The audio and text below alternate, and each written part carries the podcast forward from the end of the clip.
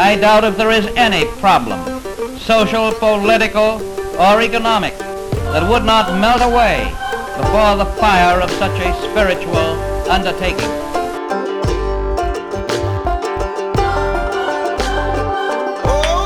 This doesn't even kill romance. Marcus. Michael's a uh, big proponent of the Hallmark Company. He thinks, you know, Valentine's card. I- I- the Hallmark I- Company invented romance. What are you I'm, I'm one of their I'm one of Hallmark's main editors for the uh, blank birthday cards. Oh, birthday okay. cards, blank insides. The blank insides, yeah, for the blank insides. I'm their main editor. So you're that you like have to feel out food after you had got COVID because you can't taste anything. It's just all that terrible stuff. But anyway, we're joined today with Tony. Uh, me and Tony met at a conference and we chatted it up and we stayed in touch. And uh, Tony, you want to introduce yourself a little bit here? I mean, if you don't have to, you can just be like, whatever. I'm a voice in the void, just like the rest I, of us. I'm a I'm a voice in the happy to make void. Um. I'm I'm Tony, and um, I study uh, I study late antique and early medieval Western Europe. Cool. And that's that's about it in a nutshell. Um, and apparently you hate um i- i- do you hate religion or do you hate the term religion? Because I see I don't think it's useful. I, I see a little shrine of Richard Dawkins over your shoulder. Do you like There's no resistance? shrine of Richard Dawkins over my shoulder. Just a turtle. There is a dead animal, Yeah. but Donatello. Got Donatello hanging from your wall. or is that is that an actual crocodile skin? Or is Mhm. yeah. Oh, not a pretty cool. crocodile, alligator. Oh, alligator. Okay, it's an alligator skin. No. All right, very cool. What is the difference? uh, crocodiles, I think, reside in like uh, Australia and maybe Africa. Alligators are generally smaller and um, they're just Mhm. different. So I'm not an expert on crocodiles, so I can't draw the contradistinction perfectly. so, but alligators, I've never heard of anybody keeping a pet crocodile, but my family has kept pet alligators. So uh, this was not a pet. Okay. Uh, ju- just Yeah, full I disclosure. I'm gonna say you got some real dark parents. Like, let's, uh, let's stuff and put it on the wall. Um, what do you do with a pet alligator? Do you like play fetch with it? I have no idea. Uh, so um, just a bit of an anecdote. Um, my my uncle had a pet alligator, and the reason he got the pet alligator was that the the local neighbor uh, was a cop, and he had the great duty of um, confiscating pets that people weren't supposed to have in the city. And so he had all these exotic pets that he would just keep for himself and he passed off this alligator to my uncle when he was a kid and uh, so he kept the alligator but the alligator you know it grew like it grew big you know like six seven feet something like that.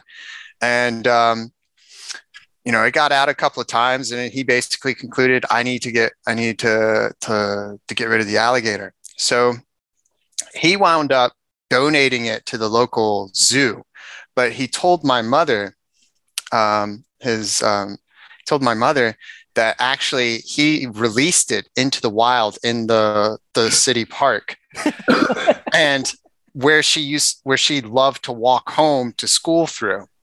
And so she avoided that park for the next like five years because she was terrified of encountering this gator.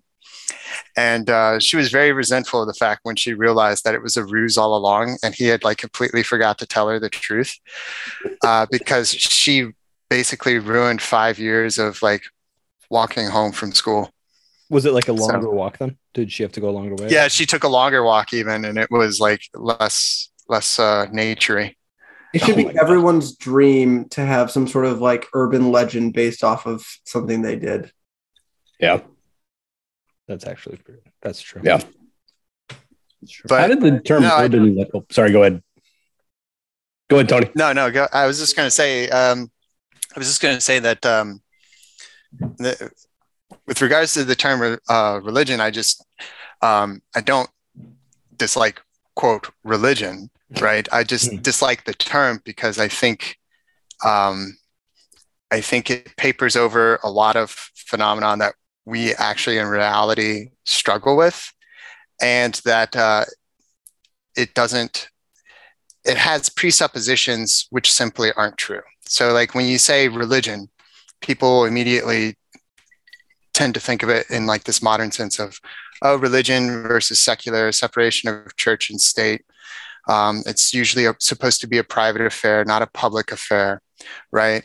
So but if you go and look back at you know ancient texts or you know medieval texts the the religion or the latin phrase religio is often used in terms that one aren't private uh, two aren't detached from politics three um, you know uh, denote things that we wouldn't normally understand as religion and so for these reasons i just think that it's not a very helpful term in terms of like historical study.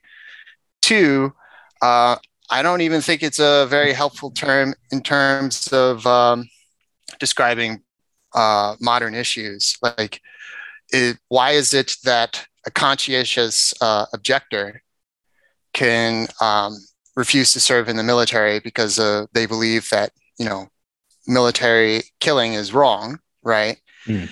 How is and they do so on because of their belief in a certain god or whatnot. Um, but that's also a political act, right? Mm. And then you also have, say, the CEO of like Chick fil A or something like that, where they don't open the stores on Sundays. Uh, is that just a purely a business act or is it a religious act? And, um, or is it both? Right. In, in the modern parlance, we would say it's both. But then we draw lines of, you know, oh, the Little Sisters of the Poor can't run certain facilities um, in accordance with what they believe to be religion because you're running a business, not a church, right? Um, but people ha- seem to have this conception that um, religion is purely supposed to be a private affair and that politics is supposed to branch over, paper over all these different religions, right? or or conceptions of like living mm-hmm. life, which is why I prefer um, the term. Um, I actually borrow this from like Pierre Hadot, uh, philosophy as a way of life, right? Um, uh, Pierre Hadot does um, he does uh, ancient philosophy, uh, studies ancient philosophy, and uh, French scholar, and um, basically I just think that a better term that would more aptly capture it, what we're trying to talk about is philosophy as a way of life.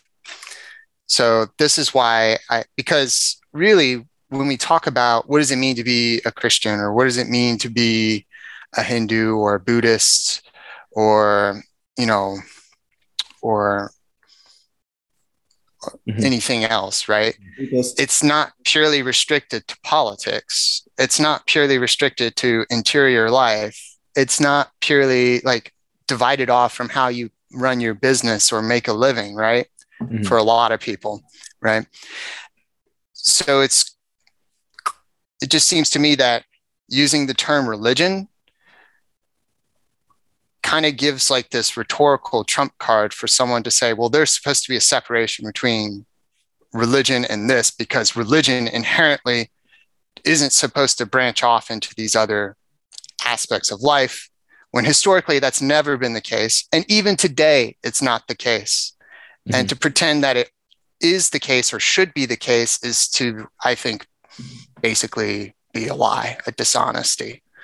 So that, that's that's kind of where I, am coming from, where I dislike the term mm-hmm. religion because I think it, it it adds it it confuses more than it clarifies.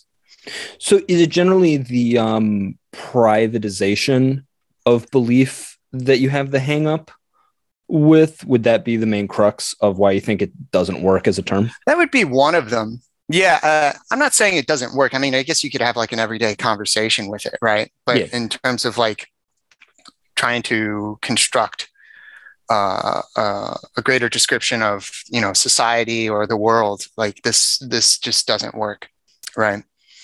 So, but yeah, I think the privatization of it and the the coordinate the I'm butchering my pronunciations, but the quadrantting off of you know from it from how you understand what ought to be politics or economic arrangements or conceptions of law and justice um, what to do about you know environment or how to treat your neighbor uh, at a um, at a public festival or something of that nature Mhm. right trying to lop that off and keep that as separate just seems to me to be completely artificial because like if you go look at say like late antique rome regardless of whether they, you're talking about a roman christian or a roman pagan for lack of a better term because they didn't use the term pagan but they that that understanding of religion would be completely foreign to them. Because uh, for them um, sacrality was everywhere. This conception of like sacred and secular is also completely foreign to pre-modernity. So. So if I understand correctly, there was no because the sacred was so important and it was such an important part of Roman life, there was no separation like you go do your sacrifices at the temple, but when you come to the forum, keep it purely secular. It was everything was kind of melted together. There was no separating the two out. Is that kind of like Yeah. yeah, exactly pagan There's no- Yeah. Okay. That's a, you know, that's pretty interesting. I wonder if the establishment of a of a European Christianity that became a political force that was much more temporal than and correct me if I'm wrong, but while let's say you know the Caesars were seen as kind of deified peoples. They mm-hmm. were not the chief priests of the of the temple, right? They were secular rulers. well there's multiple like cults right in the ancient Sure. in the ancient world like so like if let's say you just decided to join like some sort of like uh mystery cult as they're commonly called like uh isis right which is an, originally uh, comes from egypt Right. right. so like if you ascended the high priesthood of um ascended to the upper echelons of the mystery cult you know because they had levels it's kind of like a club right, Right. um Scientology, maybe i'm sorry like Sci- Scientology, maybe. I, I mean, yeah. I mean, I, I don't know much about Scientology, and I don't, and I don't say, I don't, you know, say. I mean, if you, if it is like Scientology, then it, then it is. I don't mean it derisively one way or another. So please don't Mhm. hunt me down and sue me into oblivion. um, Uh, but um, but at any rate, um, if you ascended the upper echelons and then you decided to move to say Rome from Alexandria, Mhm. right? You you might be devoted to the same mystery cult, but it, it, it's very fragmented. Like you won't have the rank there that, that you had back in Alexandria, right? Right. You would have to kind of ma- maybe start all over in terms of like your rank promotion or something like that, right? Yeah. And so because ev- the the entire political uh, and like um, I almost want to say religious poli- religio poligio uh, politico uh, unit of this of this ancient world is is by the city, right? Gotcha. Yeah. Um, so, but um, but yeah, I I, th- I think I lost the question, but um, Oh, that's okay. I mean, I think um, what I- what I was, I think what I was trying to drive at was once you know Rome falls, and then I'm super simplifying the situation, but uh, Mhm. Christianity becomes the political power in in Europe for a long time, and then you have a rebellion against that. The I, I guess what my point is is that the religion Christianity became the temporal power and it was while it was connected with each other the re, there was a rebellion against it and i think i'm trying to figure out is there a should there be a uh, separation between i guess what i'm i think what what i'll say is should there be a separation between the church and then the state so that you don't have a a papal monarch running the temporal world or is that fine i guess is what i'm driving at You, can I add on like real quick before you ans- answer, Anthony? Um, yeah, I guess the kind of question I have also is that I know, like, I get what you're saying with a lot of this, but I also know that um, there are at least some of the sources I look at, and obviously they're later than yours. Um, there's a distinction they draw between seculi, like the prin- princes of the sec- uh, seculum or the of the Mhm. secular, and the ecclesia dei, right, like the Church of God. So I guess like the point with um sacramentality everywhere is well taken and not like arguable. Um but i guess like what do you do with the fact that there is a term called ecclesia? Um when you think about the term religion would you just say that the term religion has superseded the term ecclesia and has taken its place? Or would you say that that's still like a structural thing that doesn't quite function within when we're thinking of the term religion. I think it's better to understand, you know, ecclesia um, well. I mean, it, it takes on many valences, but like, it, say you have like Pope Gelasius, right, with his uh, famous statement that you know there's the spiritual power, then there's the princely power, Mhm. um, and then um, the spiritual power is supposed to be above, right?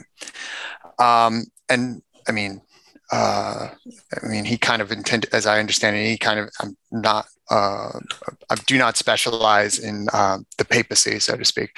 Mhm. Uh, but uh, as I understand it, um, he intended that as, you know, kind of a, um, a belief system and power play over, you know, the the, the alleged powers of of the emperor, and um, you know, uh, let's just say at the time, I mean, eventually the papacy will get this power and put it into practice. But at the time, uh, it was dead on arrival.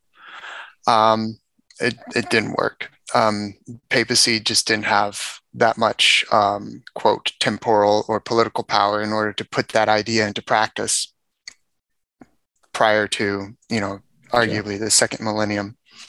Uh, although in the city of Rome, it occurred centuries earlier. Right Um, but um, in terms of um, in terms of like uh, worldly power and secular power, um, and um, quote spiritual power, um, I think it, it would be interesting to go back to, or it might be more illuminating to go back to the example of Ambrose of Milan. Uh, and also even to like the Decian and Diocletian persecutions of the Roman Christians. Um, so like um,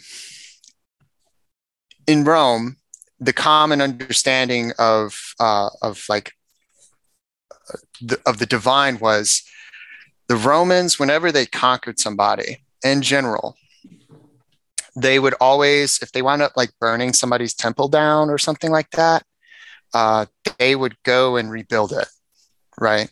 Or they like just because these gods were foreign to them, right, didn't Right. mean that they were hostile to them. In fact, there is often an attempt of co-option, like, oh, you haven't really been serving your gods well, and so they invited us to conquer you. Things like things like that, right? I mean, Right. we everyone's going to think of like, well, what about the the burning of the Jewish temple, right? Well, that's a big exception Mhm. um, and an unusual one when you think about the totality of you know Roman history. But um, so the Roman conception of political order was appeasement of the gods so that you could have peace. So you had to make sure that all the gods were pleased, right? And even the Jewish God was um, there was attempts to like have the Jewish God appeased, um, you know, and um, and the Roman authorities generally respected, um, as I understand it, the the the Second Temple Judaism, and um, you know, as long as they were um, performing prayers or sacrifices Mhm. in their temple on behalf of the emperor, as like you know, look kindly upon him or whatnot, then everything was supposed to be good, right? Christianity kind of threw a wrench in that because one, Christianity was new, right? And although it uh, occupied like this ambiguous space of like, well, is it a sect of Judaism or is it a completely different thing? So, like, if it's a completely different thing, then it's new, which in Roman eyes would be, or Roman pagan eyes is, it's no bueno because novelty is no bueno, Mhm. right? You're forsaking tradition for novelties, right? You even see this recapitulated in, you know, Christian um, literature in later centuries of like they're a heresy, they're introducing novelties, right? So they they Hmm. basically co-opt the whole Roman um, language of novelties as bad, Right. which isn't surprising because the people who converted were Romans, right? Um, and so um, when Diocletian and Decius, Decius was about, I think, 50 years prior to Diocletian, when they issued their persecutions, right? They uh, demanded, particularly Diocletian, um, that the that they perform sacrifice to the imperial cult, um, and this was basically a test of civic membership and loyalty. Because if you didn't if you didn't perform the sacrifice, then you invited a type of like divine wrath which would upset the political order, right? Right. Right. And that was just a very um, Roman mindset. And now this is completely incompatible, right, with Mhm. um, the lifestyle of the time, or, or not the lifestyle of the time. It's completely incompatible with um, Christianity because it's a monothe- it's a monotheistic faith. It doesn't have the exceptions that Judaism was granted, right? Although Jews weren't really treated that well either because there were three Jewish revolts and they were brutally like massacred and put down, right? Um, by the time we get to Diocletian, like this had all transpired. Um, so um, it's incompatible because if you're trying to appease all the gods, but you have a minority of people that only want to, that deny the existence of these gods and refuse to perform public sacrifice, whether it be to the emperor or they won't participate in a major city festival that everyone participates in, whether they are particularly devoted to that god or not. They still go to the festival and they still participate as an act of citizenship or an act of like ethnic belonging, right?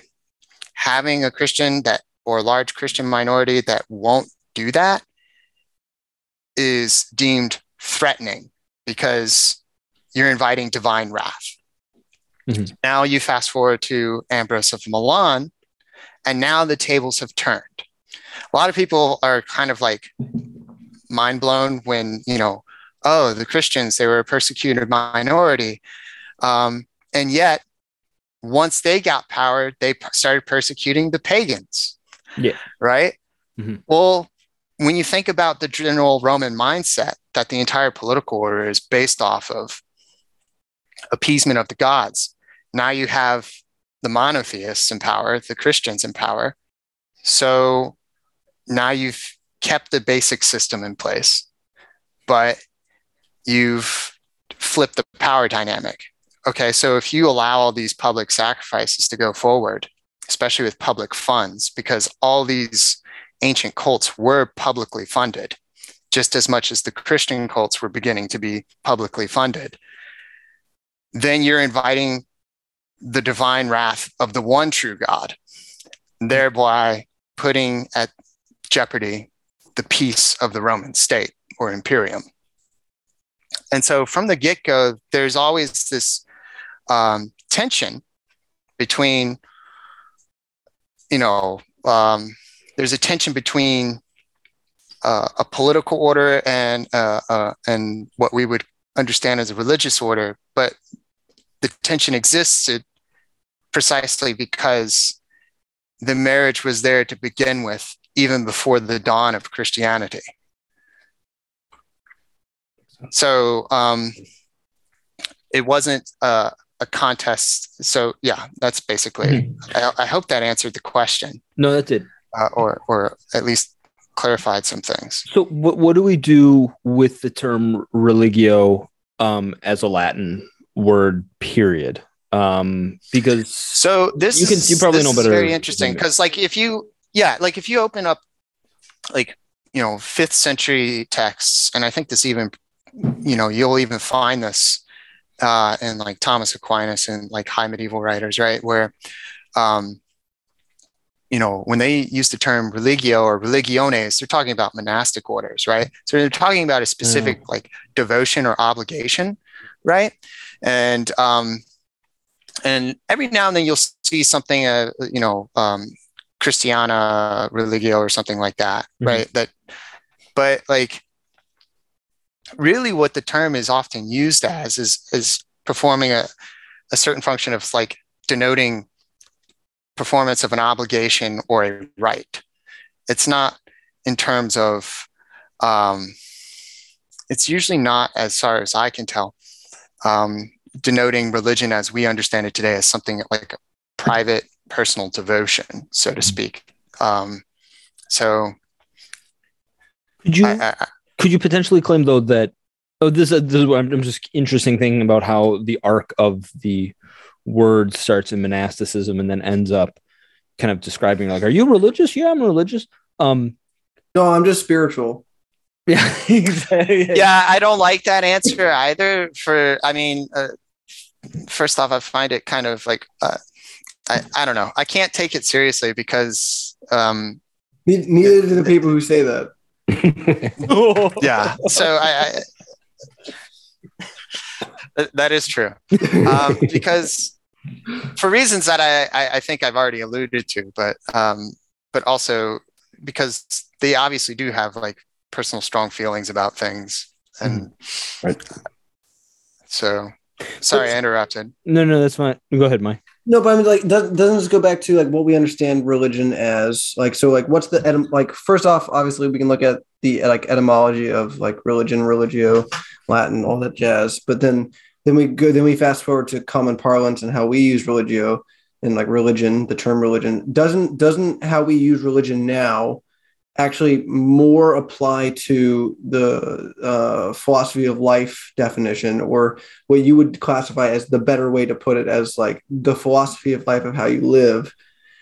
Because when i think i mean like first off answering what is religion to me is a very hard hard thing to answer but then we look at people in you know in like i don't know like any any side of the fence in politics or whatever and you say like oh well you know like this these people are you know claiming to be atheists but they have made these things their god and like this is actually their religion. So you could say that uh, a lot of people who are super super you know pro-abortion or, or things like that like they have a certain philosophy of life which we would likewise classify as religion. So do you think that there's some sort of like catastrophic failure in equating those two things? Like how like how have we lost the like what what is the proper definition of religion and how are we misusing it by applying it to something like that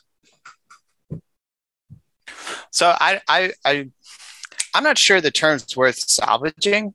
Um, this is why I'm a big fan of like philosophy as a way of life because I would I would agree with you like you know people who are you know um, pro-abortion or pro-life like it's a it, even if it's on that one minute issue it it's part of a philosophy of life as a way of life right? Um so like in this That's sense I'm, ba- I'm basically asking for a free for all you know it's kind of, I'm, I'm kind of dipping into and just changing the the the defin you know changing the terms here but you know um you encounter um I don't, I don't know what everyone's background is. I, I know Thomas's background, but like, uh, you know, um, I spent some time in, um, in, in, in Protestantism and in, in a common like apologetic tactic, uh, especially with people who aren't, uh, uh, who are atheists and therefore quote non-religious, right? The common tactic is, well, atheism is a, is a religion, no? Right. And, um, and you know again um i just think i would kind of say yeah it is but i'm but it's also like what i mean by it is is like it's a philosophy as a way of life like they don't believe that there's uh an unmoved mover right um although i i would i would argue that a lot of christians understanding of what God is doesn't even incorporate that, which makes them very weird in my view. Um, uh, to be polite about it, um, uh, to be rude about it, irrational and incoherent. Um, Um, oh, but yeah, I, I, I guess what I'm saying is, is that everyone has a philosophy as, as a way of life. Um, and of course you can't, and not to like bring something else up, but like you can't talk about philosophy without discussing the, the, the idea of reason. Right. So, um, so Go ahead, Oh, Peter. oh, okay, thank you. Um, I just and, wanted and to. by the way, I'm uh, if before, bef- I just didn't want to interrupt, but like I'm having like some sort of connectivity issues, but y'all can hear me just fine, right? We can hear you. we can hear you. Yep. Perfectly. Yeah. Okay. All right. Cool. Um, so I think a question that I kind of wanted to um, something you brought up about this idea of a uh, philosophy for a way of life. It does kind like s- philosophies don't have sacramentals and they don't have things that are um, within themselves holy. You don't go to, you know, the Church of Nietzsche and you know pray and do anything like that. Or so I guess my question is, what isn't there No, something? dude, have you ever seen the Laocoon? Like where like some of those Roman picked like those Roman statues? Like, man, that looks like if Nietzsche made a temple, that's what it would look like. so like overly muscular Roman dudes in like fighting poses. Um, but I, I, I think I- I- So yeah, go ahead. Yeah, yeah. So uh, on that, like, let's just bracket modern philosophies for a moment. Sure. But like, um, like ancient philosophies, um, you know, Stoicism, Mhm. um, Epicureanism. I mean, these did deal with like reaching a state of equanimity or like peace, uh, soul searching. Right. Um, and, and, and they weren't, and often they would encourage people to like embrace certain aspects of like popular, like, or like city cults and whatnot. Like they weren't incongruous with these things.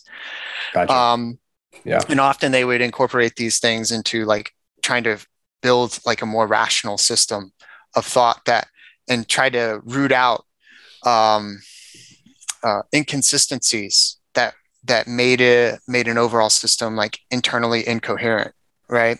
gotcha. um, and, and so like um, i think that doesn't really apply for ancient philosophies. Modern philosophies i would say that it you know even if they would like say that they that they don't do this i, I think that they're that they're kind of lying to themselves in which case i, I guess i'm being a bit biased or prejudiced here right? Mhm. uh, but like you know nietzsche uh, i haven't read nietzsche so i guess i'm impoverished in that respect um, but like as I understand Nietzsche, you know, the the seeking of, of you know becoming an Ubermensch, right?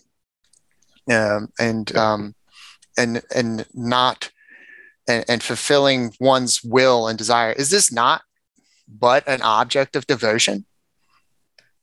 You, I, I think you're correct that even in the moderns, even within modern philosophy, there is a object of devotion that they are, um, even if, if it's yourself. You, you people, I think you're right Mhm. that people have placed themselves or their ego or whatever it is as that idol that they are attempting to adore, worship, beautify. Um, I think what I, I I'm trying to I think that what is um, the term philosophy, a philosophy that you use to live your life feels very singular, whereas Judaism, all of the major world religions have a very powerful communal aspect to them. And I think that that is where the religion, where it's like a group of people who are all Mhm. doing the same kind of philosophy, gives it like that's where I think religion kind of makes sense because it's a group of people all following the same philosophy. Mhm. When you say I follow you, like I guess I, what I'm trying to say is I you wouldn't often hear someone say I follow Nietzschean philosophy. Yeah. While you might hear them say that, it does not have the same connotations Can I as you would say if I'm a I, I'm a Catholic, Can- like I'm, I'm a member of the Catholic religion. can I toss in real quick um before you answer Tony Uh, because this is a good question. It's like it's like when you say like philo- this is where I'm, I'm interested in how you how you can flesh this out though um is like if you say philosophy is a way of life which I can get behind in some respect I think Peter's point, though, I understand where Peter's coming from because it's like you don't go to the Church of Nietzsche. If it was like the Church of Nietzsche, it would look something like Fight Club, where it's like you're all just like kind of beating the crap out of each other to become like the Ubermensch in that group. But there's other than that, like right, which doesn't even. I mean, I mean maybe it exists. I don't know. Um, if it, if it does exist, people are doing a better job of not talking about it because I haven't heard about it. Um, but like, does it? There's there doesn't seem to be a communal aspect with philosophy as a way of life, which I think is an interesting interesting side point. So, you know, sit down. So, um, first off, in defense of Fight Club, uh, is it not a communal uh, thing? I mean, Yeah. at least the, in the movie, it's very communal. Absolutely. But, Uh, but I'm uh, also like- saying there's no fight club. like it's like I've not I haven't gotten invited to one. It's like you know what I'm saying? but um i would say like i i in terms of like again i i've never really talked to like a, a proper nietzschean and i haven't uh, read enough nietzsche to like to comment on it but if it truly is like some sort of say um somebody who i have read like Ayn Randian uh individualistic uh you know in totem right even even then i don't think you like even then you could probably find some social aspect for Ayn Rand. But like, um, but um, I, I I just don't see how like if if we do find something that is a philosophy as a way of life that truly is individualistic and like no conception of society, why not just pawn that off as peculiar to that philosophy, right? Right. so the, the i mean like you know because like even augustine who clearly is engaging with you know the academics the manichaeans um and then ultimately converts to you know nicene christianity right um he's engaging in a philosophical philosophical discourse like this is why because he was these things these he belonged to these schools of philosophy before he converted to Christianity, right? And he talks about how which aspects are like, you know, in comportment with these I, certain Christian ideas, right? Uh, but then he realized that there was internal contradictions, and therefore the system as a whole was in, in a certain way like irrational. And um, now he doesn't say he does this all himself. He says, "I'm extremely fortunate." More in so many words, he says, "I'm extremely fortunate," and it's kind of like an act of divine intervention that he even got this far to figure these things out, right? Um, but um, it, it, he would say, you know, um, Christianity or Christian philosophy or the vera religio that is a term that he uses also, um, or and often he pairs this with reason. Um, that this is an inherently social and individual activity that it's both it's you can't just quadrant it off as purely social or purely individual Right. so um i i would I, I just I'm I'm not sure like maybe in common parlance when you say philosophy because we often think of you know philosophers like you know this tweed wearing guy with a with a pipe uh, alone in his uh, alone in his um, you know office, you know, smoking and thinking, you know, whatever thoughts and Smoking incapable at incapable at any sort of normal conversation with everyday people. um, you know, I guess perhaps that would be a concern of like, well, is philosophy as a way of life, uh, uh, or philosophy even a good replacement uh, for the term? Because it also introduces perhaps some confusion, but um, I would still wager that it's better than and more easier, more easy to um, clear up confusion. Mm-hmm. than than than religion. So, like for example, you know, when somebody says, you know, I, I often see this, and I, and you know, I'm not, I haven't read any of these sociological studies, but like, uh, you know, these, these people, there's a number of people who say, oh, uh, Japan is a very irreligious like country, but when you consume like Japanese media, I, hate to, I, I do, cons- I do watch like anime, right? But like, so like Anime is a way of these, life, maybe. in these shows all the time, you know, they wake up in the morning and they pray before their dead, you know, mother or father, right? Or, or they pay their respects, they light some incense, right? And little, you know, uh, I wouldn't call it iconostasis, but like, you know, it's something analogous Yeah. to that. I, I mean, it, and maybe they go to they go to these public festivals where they you know pay respects at a, a local temple but then you know people come in with these laden questions of are you religious and they understand religious as like you know some sort of like i guess like inherently like protestantized you know deeply like um like deep emotional feeling or whatnot rather than these this is just what i do every day because it's i think it's good and honorable right and they say no Mhm. i'm not religious so then they'll you know you'll come away in your study saying you know oh you know this uh, east east asian society of japan is you know not uh, particularly religious when you know if that's not religious then the romans weren't very religious now were they Mhm. um, so, and this is why I think that the religion is just a very confusing term and covers up more things that are interesting than it illuminates. So if I could just ask, And, and yeah, go ahead. oh, thank you. I, I just wanted to, as we're like defining out these really good terms, um, you know, I, I think the three of us in our basic philosophy studies, we were always taught that philosophy is a handmaiden to theology. that Mhm. there is a separation of theology and philosophy, and that Mhm. while philosophy is the um, the love of wisdom and the search for wisdom, it is subservient to theology, which serves as the understanding of the divine, and you know everything that goes along with that. Would you, in that context, do you think theology is a better term than philosophy for understanding God, or do you think that philosophy works in that sense too? That philosophy can be used as a way to express a desire to understand, like the divine. I mean, I get if, it, you you could use the term theology. I think the distinction between the two is also a fiction.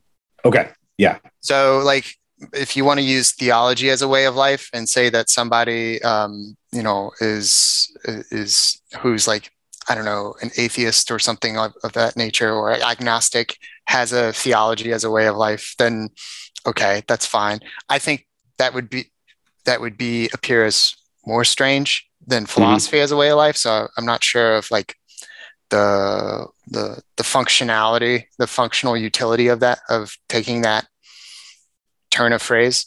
But I I don't see how I don't I don't think that uh, that there is like a real meaningful distinction between the two.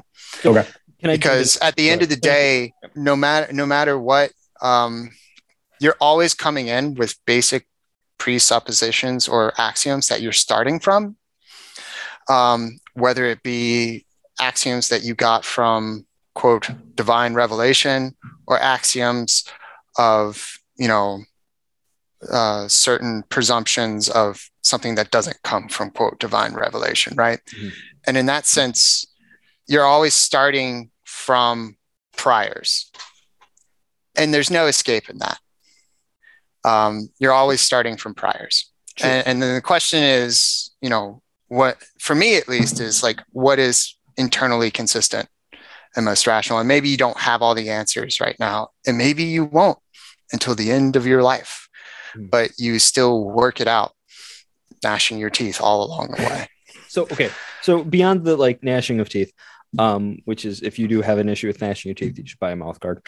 Um, but the the point though that I think Peter was making, and I think this is the part where like I'm not, I can't get hundred percent on board with the philosophy as a way of life. I understand like hundred percent where it's coming from, but isn't there a difference between arguing from a revealed revelation, which Christianity does, Judaism does, Islam does, that comes from a mm-hmm. higher power, an unmoved mover of some sort, and some sort of axiomatic, you know, like the principle of non contradiction kind of deal, where it's like thing cannot both be and not be in the same time, manner, and respect.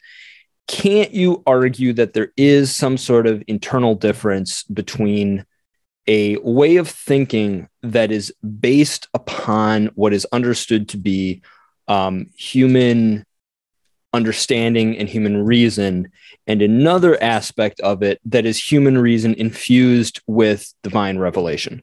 Um, you can also argue at the same time, which I would be completely open to hearing, like hearing this, is that like at the end of the day, like most like I like I'm very like sympathetic to the idea that we all start from axioms, which is I think it makes a lot of point and why part of the reason why I literally can't get behind the idea that everything's a social construct is like no, you can't say that because like that's not really how you think and how you live out your life right? You, there's there's a dogmatic and moral imperative to some of the things you say and the way you live your life that it doesn't make any sense. And you're just like i mean maybe if you're like going your complete nietzschean you know lifestyle and you really believe that and you think you're the ubermensch yes and you're probably also a sociopath so stay away from me.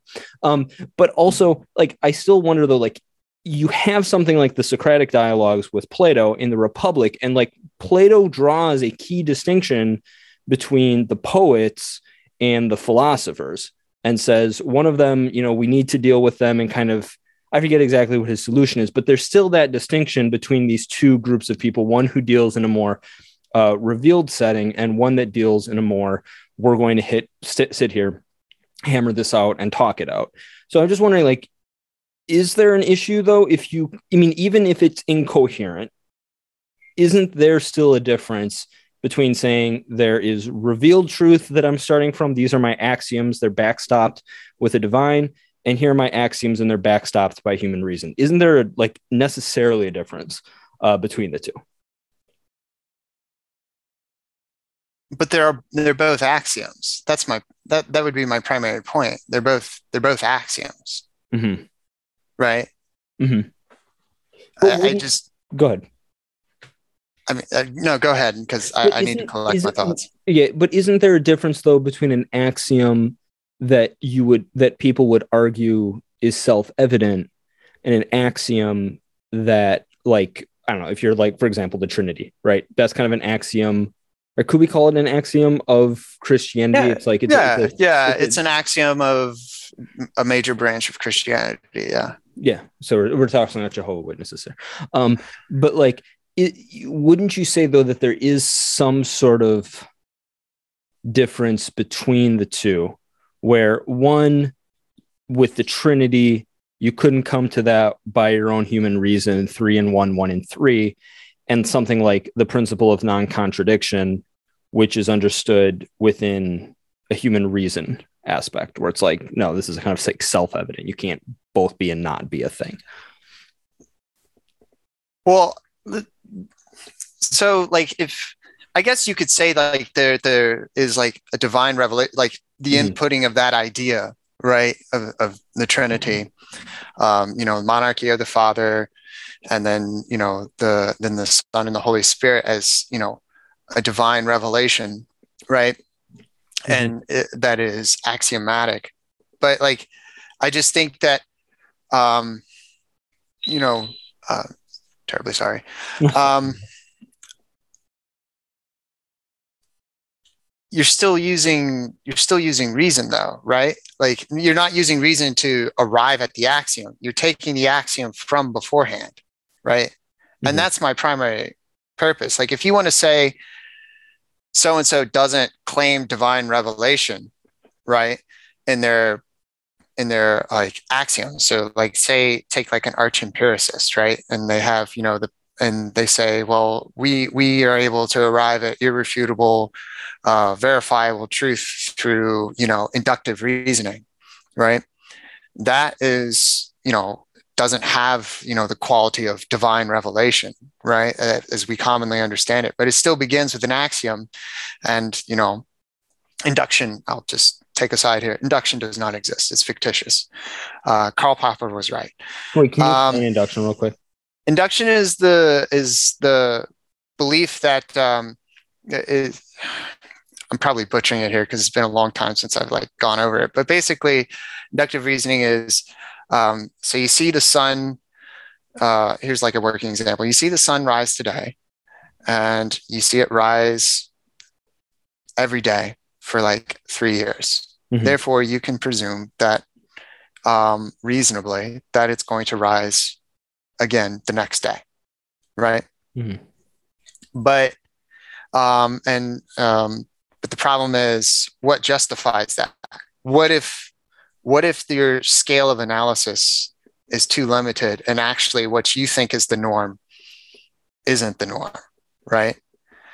So you're automatically you're already adopting axioms, right? That aren't backed by anything other than you choosing to have them as axioms, to have them as priors.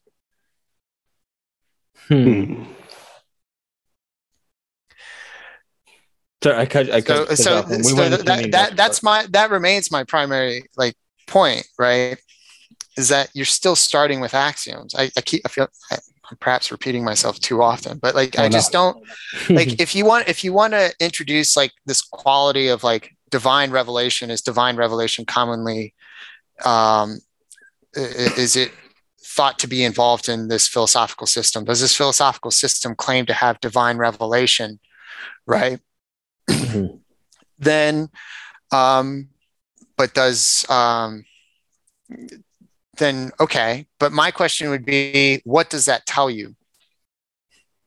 I mean what what what does it tell you other than that it has divine revelation right?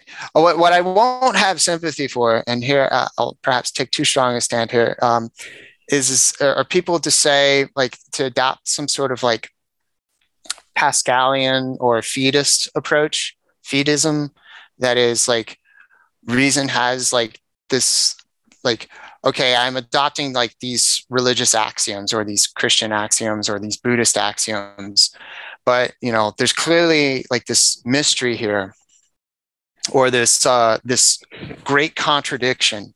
And therefore i just have to make and therefore faith makes up for all of it. Now Mm. augustine talks about this in his letters and in, in his writings where he talks about how like chronologically or temporally we all begin from an appeal to authority right? Which is another way of saying you begin with some sort of starting axiom. Um, and and um, and a lot of people live their entire lives um, just resorting to axioms or resorting to authority in terms of their belief systems right? But then he goes on to say that ideally this you don't you don't stop with just authority. You proceed in comporting and taming your passions your moral life your life in action right and in thought to an extent to where reason becomes the primary tool and is able to justify that authority right? And another and another way of saying this is basically is the system coherent and can you actually show it in your head that it's coherent right and augustine um, actually let me i got- have a letter pulled up of his uh, if I'll, I'll read it off to you it's actually pretty Oh. good Okay. Um, hopefully the they had. Hopefully Augustine's estate doesn't have it. You know, copyright. N- nah uh, I don't think that's the issue.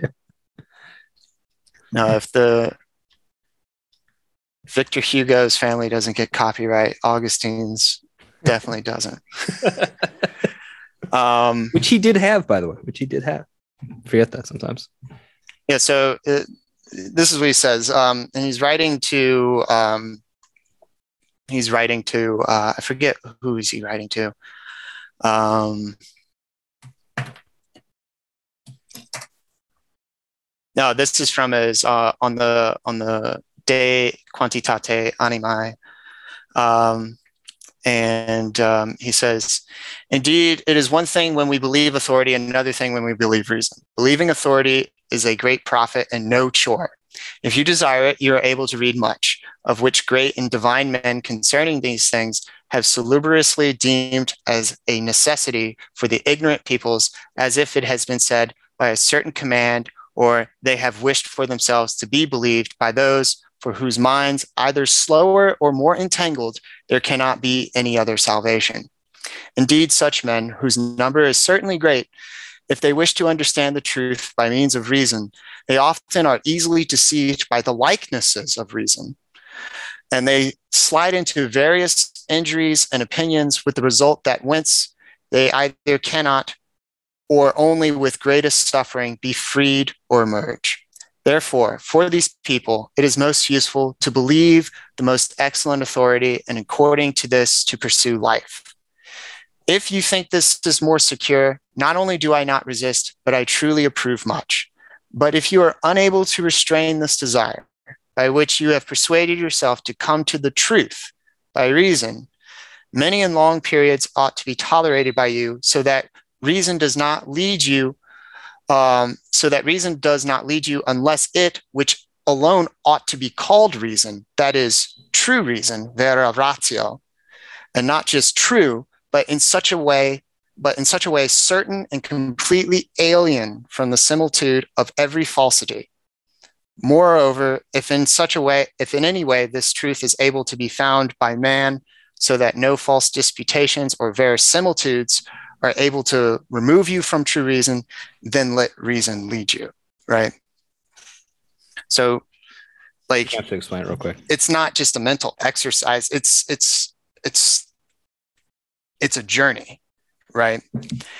And so, and he's basically saying, "I'm sorry. Go ahead." Like, like, just of, kidding. the, of the friends we made along the way in our uh. So, with all the talk of axioms and things like that, uh, I feel like we're calling something that we call blue blue. So we're simply calling something that we call blue blue. How does that? What is what is whether or not the basis is an axiom of something that is divinely inspired versus something that is like something that we have come to reason to be true. So something that we are told is true by divine uh, revelation. Um, again, going from religion to to say philosophy of life. So a religion of life, philosophy of life. Why can't we say those two things? Also, it's a mouthful. Why can't we just call it religion? Uh, it's much easier to say religion than philosophy of life. But um, but how uh, how like how is one thing okay without I mean like how is axiom the fact that it is an axiom make religion okay say say being based on or as we you know so say religion being insofar based off of divine revelation how is making something based off divine revelation the same or just can be just as much qualified in the same manner as something like otherwise being re- referred to as a philosophy of life? Like why can we re- refer to something that is based off of divine revelation uh, refer that as a philosophy of life just like we can something based off of reason? Like isn't there a distinction between those two things um, and just because I mean it's based off of an axiom, how does axiom, whether it's I mean, yeah, I mean we're calling we're calling a spade a spade. Like it's yeah, everything's axioms. Everything is I mean, an axiom is something that we understand or know to be true. I mean, like it's it's, it's something that influences our belief system. I mean, yeah, we're calling something blue or that we call blue blue. Great, but now how does that affect what we are describing as something that is based in a life, a journey of reasoning and coming to understand coming to wisdom, pursuing wisdom, pursuing truth, pursuing others, like like understanding something, versus we are told something and we conform our intellect to that thing.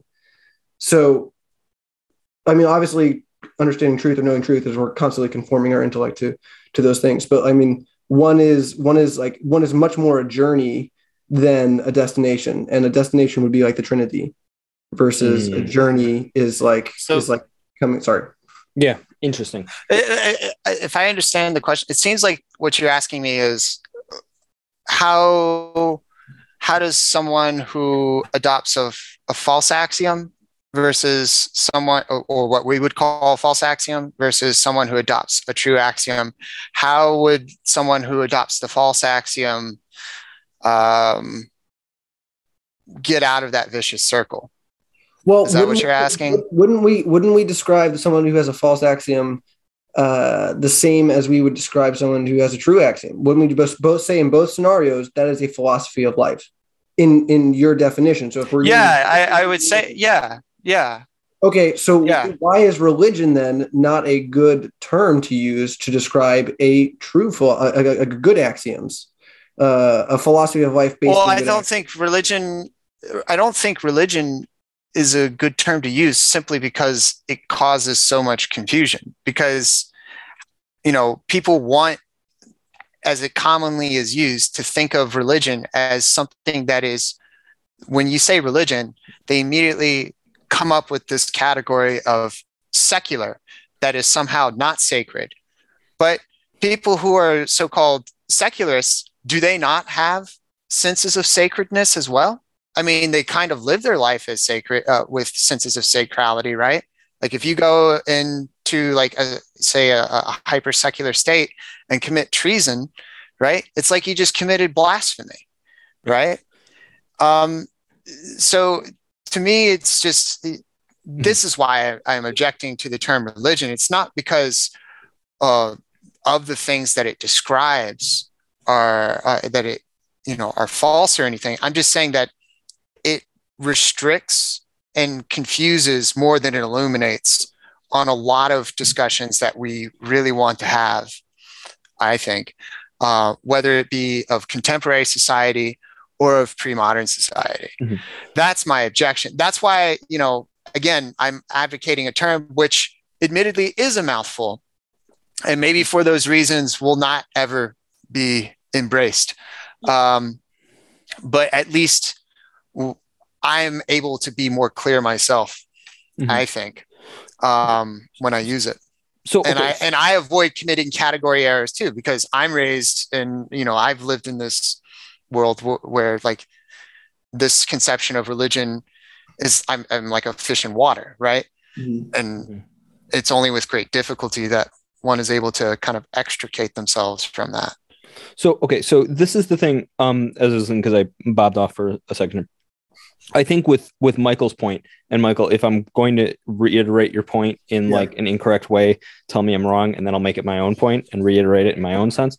Um, but I think what the Michael's trying to make, and this is so this is the way I go. Like Tony, I like Anthony, like I agree with you on the point that religion can be restrictive because it necessarily designates privatization where it's like don't let your religion interfere with your politics. It's like well that doesn't make any sense because it's like you have your own beliefs of how the world should be and you allow them to impact your politics. Why can't i allow uh, my beliefs of the way i think the world should be impact my politics right? So i agree with you on on the um on the privatization part that it's kind of this like way of siphoning off you know, yo, well, that's religious. That's really cute. That's really cool. You know, my, my grandfather, he liked he liked making model planes too, right? Like that's that's great. You go you, you go do that thing, right? Um, but on the other hand, I wonder if there the issue that I take though is with the philosophy as a way of life, not just because it's mouthful, because you can always do an acronym to solve that. Um, but it's like philosophy as a way of life doesn't seem to have the teleology of beholding the eternal at the mm-hmm. end of that road where it's like the reason you are a Christian is obviously because you know you treat your brothers and sisters as you know within the image of Christ. Like, yeah, okay, that makes sense, right? But there's also the teleological aspect to it, which is beholding the eternal glory of you know of the divine Godhead, which doesn't seem to be encapsulated within the concept of philosophy as a way of life. Because it's like, why should, you, why should you be stoic? Why should you be stoic? I don't know because it's like freaking badass, right? That's that's why you should be stoic because you're gonna die, memento mori, asshole, right? And like that kind of a thing where it's like you're sticking within this, like, but like, what's the point of that? Right. It's like, yes, it may help you within this life of living, you know, a more disciplined, rigorous, straightforward life. But when you say philosophy is a way of life, I think there doesn't have that teleological aspect that when you think of ecclesia or theology i'm trying not to say the r word here um, or you know just like living within the christian life that mm-hmm. leads towards an eternal beatitude or bliss or potentially damnation right? Um, so i would just so say you're that's, speaking that's, from that's the issue that i'm that's the, the those are the um, as i'm waving my hands really quickly um that's the two sides that i'm i'm like i'm i'm going with here. So i don't know if you can think well whatever just go ahead say whatever you want well, I, I, it just seems to me that you're you're speaking from you know as as as a Christian now, like you're well, saying that all these other philosophies, right? They mm-hmm. that they they that, that that they don't aspire towards any sort of truly transcendent, right? But maybe you'll say, well, at least the Hindus try, or at least the Muslims try, or at least the Buddhists try, or, mm-hmm. or something. Maybe well, you'll least, you'll make those concessions. Try, but, but are you not just like that? They have a destination in mind as well right? It's not a judgment call as to whether like right. So BS, I mean, not, but like that they still have that teleological again, notion. Right. I, I understand that. I would just say that you know, um, not to come off as like, uh, in fact, you know, I mean, not to come off as like Neoplatonist here, but like everyone, whether they want to or not, or consciously or not, are aspiring. And I mean, Augustine makes this argument everyone's aspiring towards the good, right? Yeah. Which is not a thought that uh, a lot of people, I don't think, really entertain today because, like, you know, if you think about if you give like a real world working example, you could say, well, are you saying that Hitler was inspiring was aspiring towards the good when he, he did X, Y, or Z? Um, well, um, you know, uh, he he he was trying. Uh, he was unfortunately very wrong, and uh, with catastrophic consequences, which makes it all the more you know disturbing and and tragic. But nobody nobody gets up there and says, "I'm going to make this decision because it's evil," or uh, and I believe in evil, right? Uh, even some, if somebody literally said that, they're clearly going for some sort of like aesthetic cool factor. So like they're aspiring towards transcendent beauty in a certain sense, Right. right? But they're clearly missing the mark, Yeah. Right. So like people who will enjoy doing uh, squats, and so like uh, and so like uh, uh, if you want to draw a distinction of whether or not someone is like consciously or like uh aspiring towards a transcendent if you want to like categorize another philosophy that way i mean that's that's fine with me i mean i don't really have strong feelings about that i just think that it would be um i guess i'm in a certain sense also trying to escape this um escape this common conversation that you'll have is when somebody comes up to you and they say uh oh so you have a religion. How can you how can you believe it? Right? Mhm. and to spend because of the the cultural cachet that we have now to spend the next hour or so trying to you know i hope i don't sound like too foucauldian here but like deconstruct pre-existing prejudices of what it means mm-hmm. to like believe certain things and try to live a certain way and how that's not really that different from what they're doing. But the question is is it more right or wrong or, or is it more right or true or beautiful right um, trying to to do that is way harder in the current you know way of speaking of things than it is i think if you know breaking down these restrictive and easily misunderstood terms Mhm. uh, could enable us to talk about it. Mhm. So, because when people ask me that question, I, I generally try to find a new topic. Uh, maybe I'm just bad, um, but like I just, it, it's too burdensome, um, you know, because when when when you even begin to have like uh, like a conversation about like, well, you know, I don't know, like metaphysics or something, they'll say, "Oh, I don't believe in metaphysics," which itself is just like that's not true.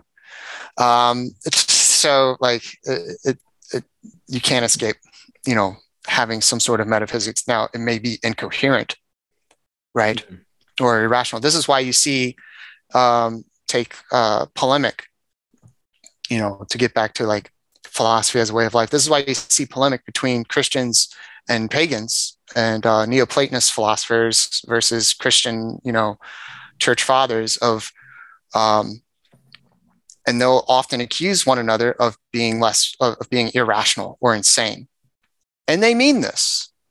It's not just like they're saying mean things. I mean, they are saying mean things to one another, but they really do mean it. Like, Yeah. what you're saying is You're like in, incoherent, right? I mean, if you go read, say, Lactantius's on Divine Institutes, right? I'll, I'll, I'll put it on He- my nightstand. Uh, Uh, he- yeah, yeah, I'll just get, get in there. he he goes into and discusses like what he perceives to be the flaws of all these philosophical schools and philosophers. I mean, he takes on, you know, um, uh, he takes on Cicero, I believe, and uh, I don't have the quote in front of me, Mhm. uh, but you know, he he he addresses these philosophers from you know the contemporary schools of of thought and um, he's he makes an effort to show how Christianity is more internally consistent and actually comports with historical evidence versus and even with some of their and, and even some of their divine claims or divine uh, texts right? Um, comports more with those than their belief systems right? Um, i mean you kind of see something similar going on when paul arrives in the book of acts and he talks about the altar to the unknown god right? You know Mhm. he in a certain sense is like engaging in philosophical discourse right with the people what is it athens right Yeah, it's happened. uh, yeah and um and and you go to romans 12 1 right where and this is recited often in you know the the liturgy of uh saint john chrysostom uh, uh we offer today you o lord our most rational worship Yeah. right Yep. so like reason and faith are kind of like deeply intertwined maybe even synonymous so and the question and so like the question is you know i guess in a certain sense i'm, I'm saying like Mhm. if you want to create those categorizations of what is more close to what you think is true religion which is presumptively what you would think your religion is right Mhm. or your philosophy and you want to gradate all the other things as yours as the standard to which to grade everything else okay that's fine. I think everyone does that and anything else is just pretended neutrality. I think it's interesting with this point with a reason, and you mentioned with um, with religion and philosophy, or more more specifically with religion, with the example of we give you like reason, uh, rational worship. I think it's interesting because like if we want to give a similar um, uh, thought process within our own time, r- like science and scientific endeavor is not in and of itself reason, right? Because reason is its own separate category that we think of and talk about. Like, is this reasonable or not? But we I would, I would say, of- but we you but we think science we is think of- philosophy, we- philosophy is science. but we think of science as specifically this inherently rational thing that participates within rationality um, and not as something that's completely separate in the same way that we now think like oh theology is kind of this thing you put to the side because it's you know this this revealed stuff and you don't believe it in the same way. Mhm. but science even though science and reason are not necessarily synonymous we still do i guess to make up a new word synonym synonymatize them that like oh if it's empirically proven through the scientific process that means that it is reasonable. And a reasonable thing is something that has been proven through the scientific process um, and that reason that theology or maybe philosophy um, you know back in the day played that same role that science would have played uh, for us now. And i think it's also interesting when you were thinking and maybe i've kind of answered a little bit of my own question because the hang up i still have with the reason and the philosophy part or with the philosophy as a way of life part is that philosophy by itself doesn't seem to offer at least within our own modern understanding of philosophy doesn't seem to offer a transcend like a transcendent reality of like this other world beyond the material area we inhabit. But then i was like just it hit me. I'm like oh that's right. Plato talks about the, like the world of forms. Like what is that, that other than some other sort of transcendent reality in which the soul gets to understand the reason and the you know the aspects of all other parts of the world and then is you know put into the um into the human body and then recognizes i'm not going to say chair because everyone says chair. Um maybe i'll say like um uh flag or something right? Um they see that and they recognize that form and that's like a crucial aspect to um to plato's philosophy is because if you don't if you take out the world of forms out of plato's philosophy that that other space that the soul inhabits before it inhabits the body. It just like doesn't it, like the whole the whole system just like doesn't make sense. So um i don't know. So maybe we could argue that the term philosophy itself has been in some sense corrupted and doesn't quite carry the same uh, weight with the influx of modern philosophy that it otherwise would have I mean, is that is that really? I mean, Oh. again, I, I I deeply question like this idea that you know modern philosophy doesn't have like uh, influences on how people live, right? You know, so take you know, No, no, but but but the point is like like Nietzsche isn't going like the Ubermensch is in a different space and realizes that he is the Ubermensch and then possesses a body. Like it seems that again, you can correct me Mhm. if you think I'm wrong on this. There doesn't seem to be a purely spiritual space within a lot of um, modern philosophers outside of um, outside of just some sort of like understanding or intellect that there's not an actual like heaven, hell, dare I say, purgatory um, that exists outside of that space. the Sadducees didn't believe in the resurrection. I Well, mean, does that well- make them less? Does that make them less? You know, Well- um, you know, Makes him freaking wrong. so- Bad axiom. um, yeah. Go ahead. Oh, I, I think that I, I, I think we should be fair to the moderns while there isn't a Come on, man. Most Wow. fair thing in the understanding of It's a minor minor inconvenience here. while they don't obviously they're not talking about the world of forms or heaven or hell i think that there is pretty often an understanding that I, I think you'd be rare to find a modern philosopher who does not have an idea of the soul uh, or the intellect something that is not tangible something that's not that can't be found on the periodic table but it still exists and it gives us a rationality. And i think that's probably a pretty i mean I'm not a philosophy, you know, I wasn't a philosophy major, but like, I, I think that that's a pretty common thing where even that idea of the Ubermensch is not something, the Ubermensch is not something that can be proven through any kind of scientific, you know, analysis. It's, I'm trying to understand human nature and this is how I understand human nature and the soul. And that's, U- Yeah. The Ubermensch is not proven by anyone else. The Ubermensch is proven by himself. I, I think yes, but and yes. um, so um, I, I wanted to. I, I really am starting to come around to this idea that there should be a. I think, especially for a Christian living in the United States, if we do separate our politics from our religion, then we are probably living in a state of cognitive dissonance.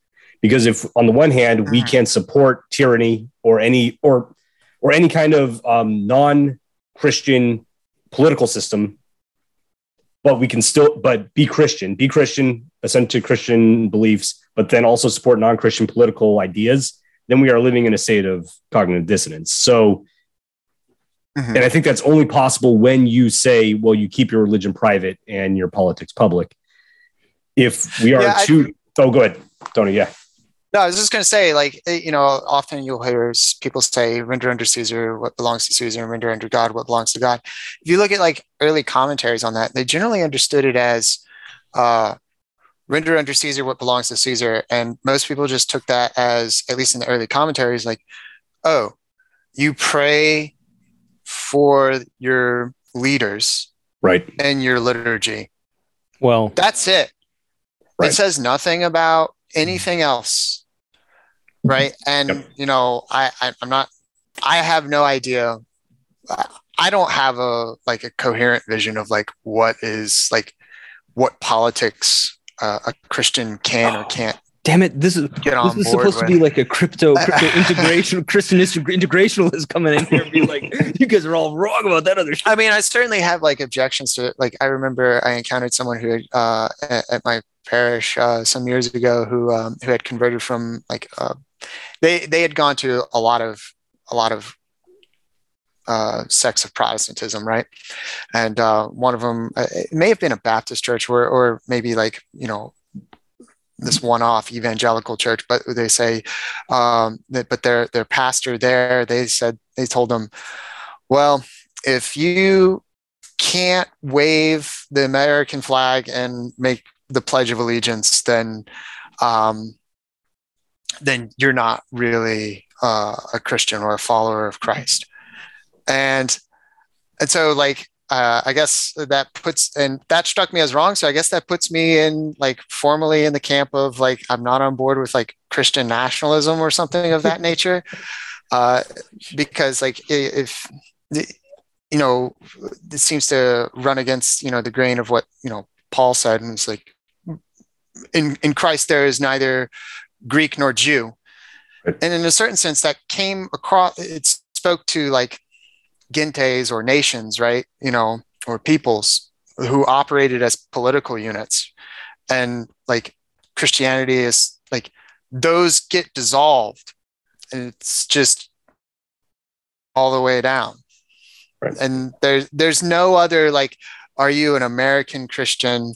It's not supposed to be like, are you an American Christian or a Russian Christian or something? No, it's just Christian. And maybe, you know, you'll have like these like cultural differences, but it's not supposed to be, it's just happenstance because we happen to live in this age or in this world to just put it in eschatological terms like Mhm. we're waiting for the age to come when none of this matters and that what matters is christian Well, don't don't you think and, and you don't have these entanglements being pigeonholed to this idea that our religion has to be considered a private thing?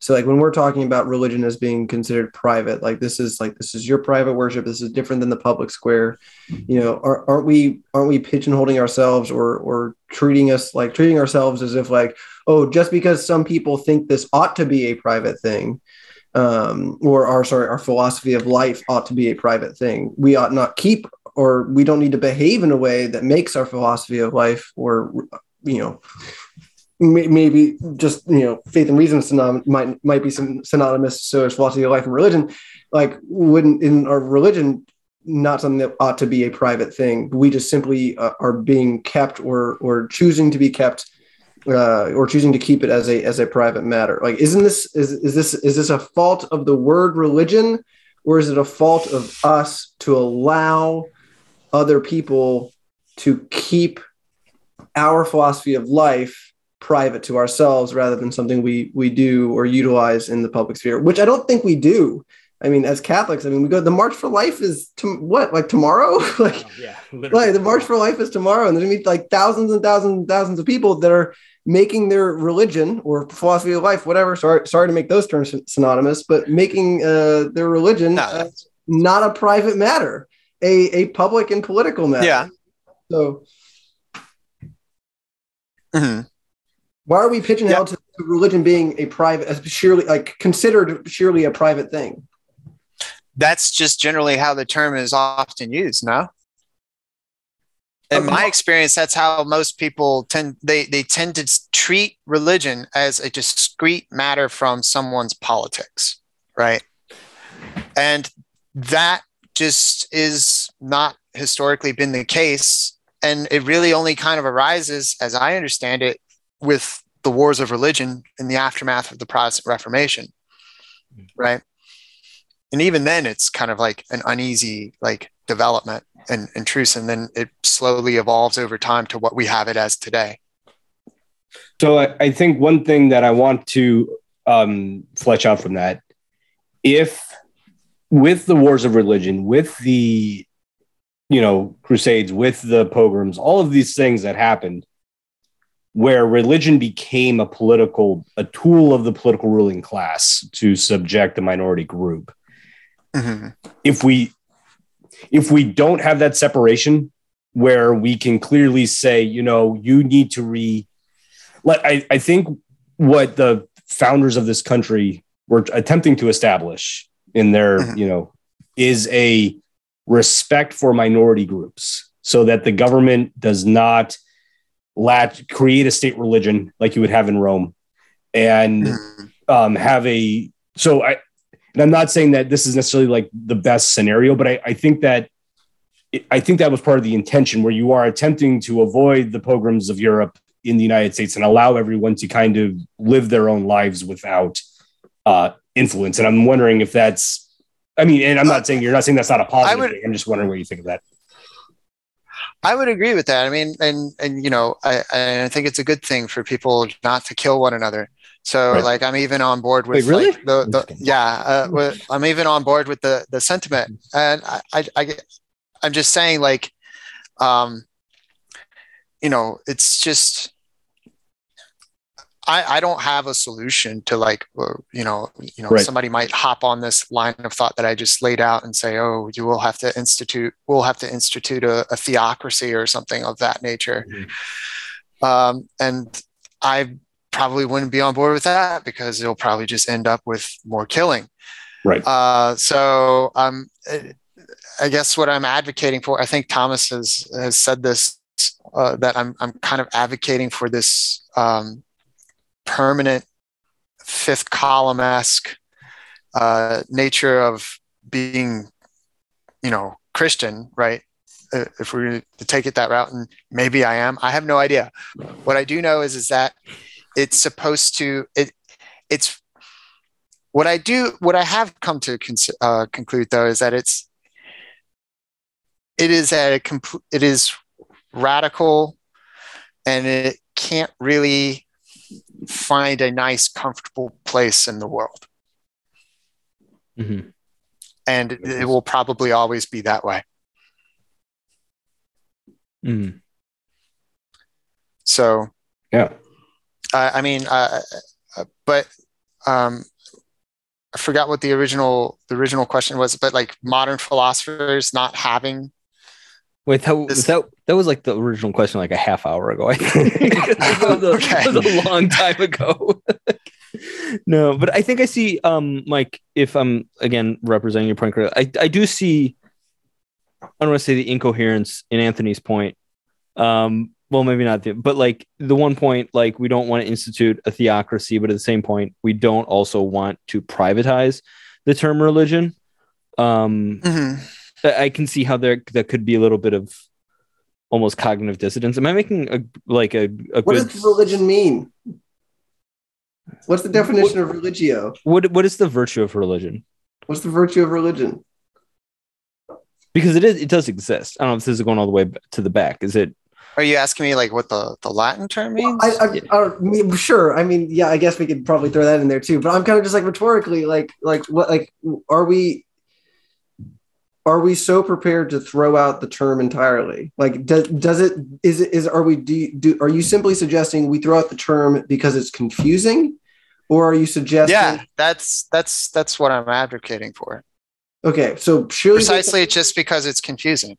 It's kind of like you know. How know. many it- other terms can we find? Oh no, oh no, oh no. Were you about to say feudalism? yeah. Although I think feudalism is way less confusing. feudalism is a stupid term. I think it's way less confusing, but um, and, and still usable. But yeah, I mean, it- it- yeah, I guess uh, that's uh, ultimately a, a, a judgment call, I guess. Um, so fair enough. Uh, like if we're going to throw out that term, why can't you throw out, you know, a bunch of other terms because they're just as confusing. But and isn't that so? If that's the case, so if if if the argument here is we ought to throw this out primarily based off the fact that it, it is a confusing term that m- maybe is has kind of far departed from its original meaning and now creates more dissonance or more more frustration and understanding than it ought to or than it used to or whatever if that's the case isn't that a product of our current so like our current culture or our current um Mhm. what's the word um Milieu. uh, milieu like how That was a good one. we have we live in a particular culture with certain isms and and you know anachronisms and you know, all that sort of stuff that like we we are formed by our, our contemporary kind of state of life where where we're living and who we're around um, society as a, as a whole. And if society were to shift like it has shifted and is perpetually shifting it's a it's a living thing in a sense like it's always changing. Um, it's certainly not dead. So if society is changing constantly can't it then change back to Oh. a t- to a situation where religion ought to not be a word we throw away and uh, philosophy of life maybe is a, is a phrase we do. So like should we surely get rid our rid ourselves of this term because it's not being used well or should be the strategy be to better understand the term So can I toss out real quick? Real I- quick, you can I know, toss I- toss out yeah. real quick? I think what the question is a go- question I have also as well. that Maybe we can get into is like, do words have fixed meanings?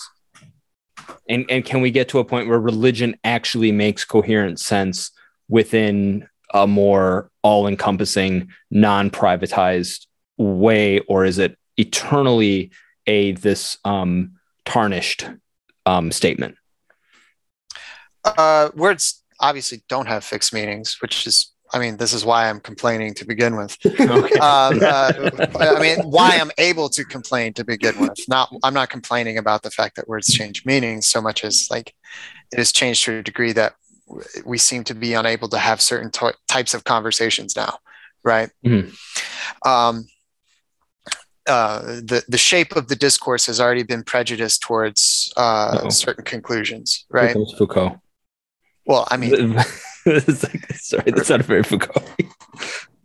uh, I mean, no, I mean, I really am asking, Uh-huh. you know, um, not to for people not to co- to confirm the discourse, so to speak, right? Mhm. You know, when somebody comes up with these distinctions as though that they really are existing between, um, you know, religion and politics or secular and sacred, right? Um, I, I'm truly an advocate for like, well, what do you mean by that?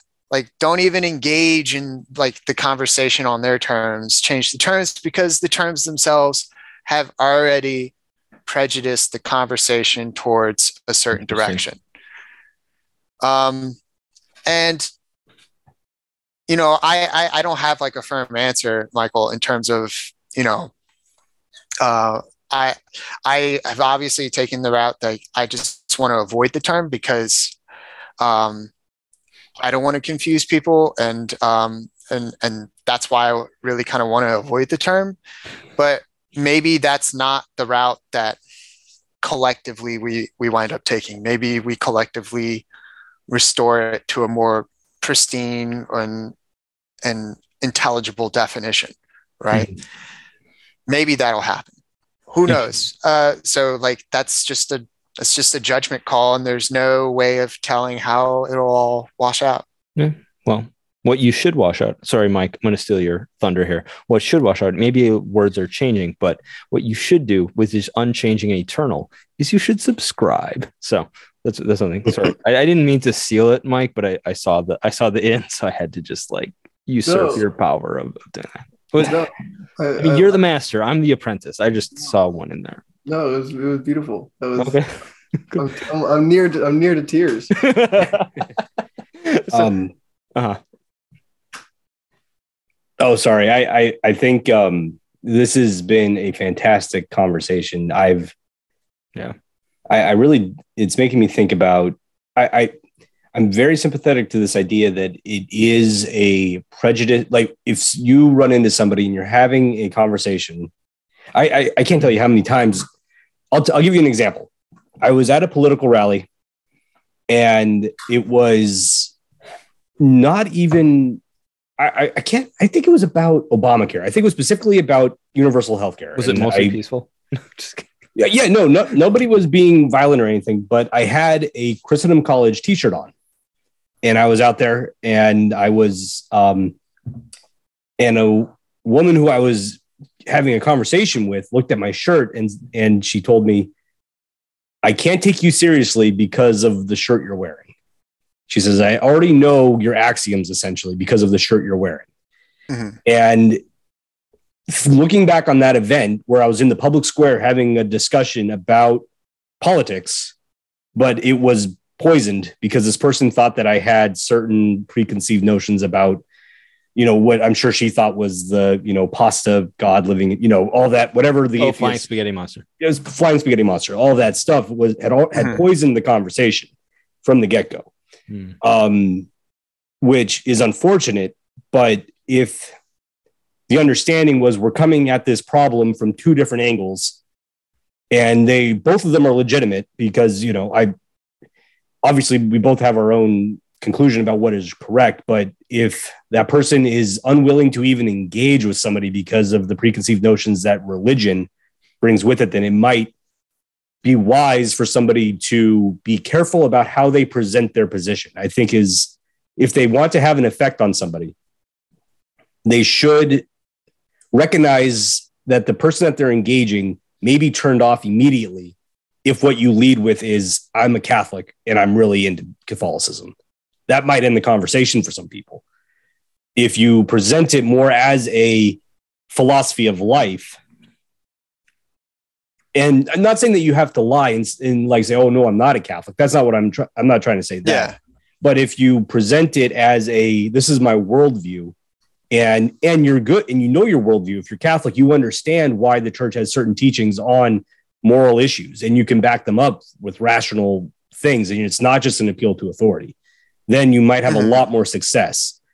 um, at at driving the conversation forward and not having it end at well you're you go to that school or you're a catholic and i i'm already going to discard what you're going to say um, so yeah i think that is kind of a I, I think there's a lot there so I mean, Peter, don't you think that like you wearing the sweatshirt like that that was not a that was not your fault like you are not to blame for their their notion of saying well i know what you think and now we can't have discourse It wasn't his Like- fault because par- his parents sent him that. No, I'm just kidding. Just- but, but I'm saying, like, Peter, Peter was talking about saying like like this person uh you you like you didn't even bro- you didn't even like broach the conversation you didn't even say hey like you know like i i am catholic and i have these viewpoints and let's talk about it. and but even if you did that that wouldn't be wrong because like say that's your philosophy of life.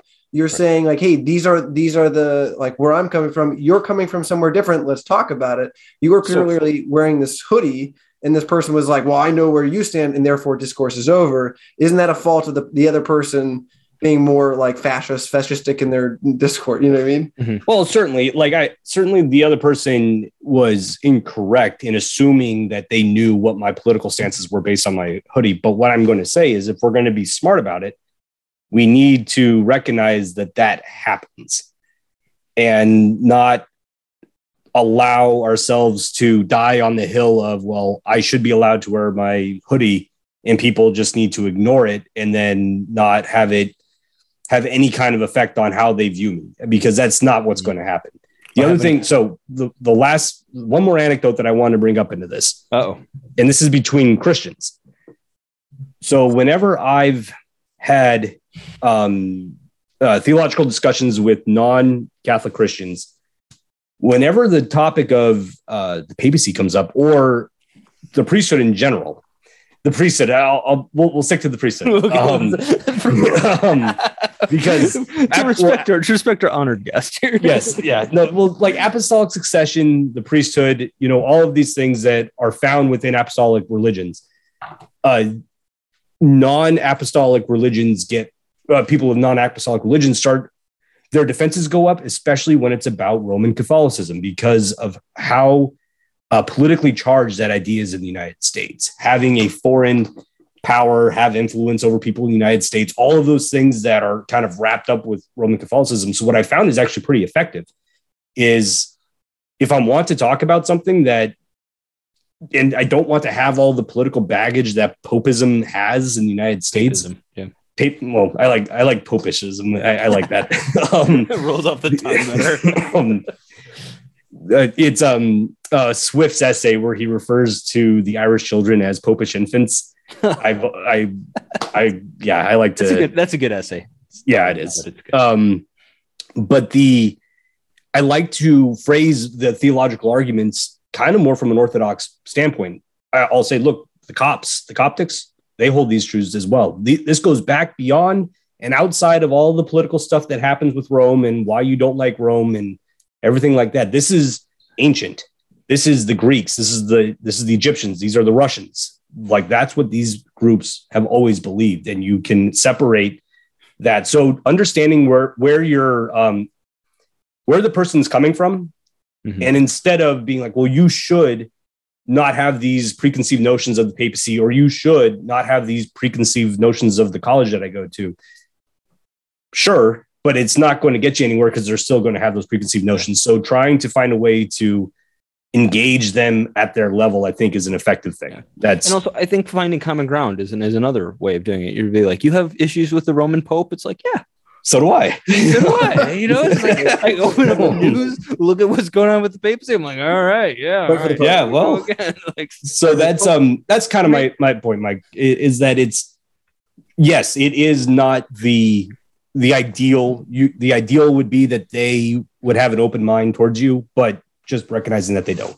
But also you were doing precisely that thing. You were in you were introducing your uh your you know philosophy of life your reason your reason your uh your in, you're you're introducing your religion into, into the conversation by surely something granted it was seriously something you were wearing it wasn't something that you were saying but Right. it wasn't private like you were making it not a private thing. You were saying i'm going to this political event this this political event and Yep. I'm wearing this thing that denotes me as somebody that comes is coming with these particular preconceived notions or these axioms or whatever, and you are entering a like a public like a public sphere, a, a public a place of public discourse with those quote unquote private, but I don't think that it is. I don't I don't think that religion is properly understood as as a private thing. I mean, like ju- just as much as that person was like, you obviously have these things.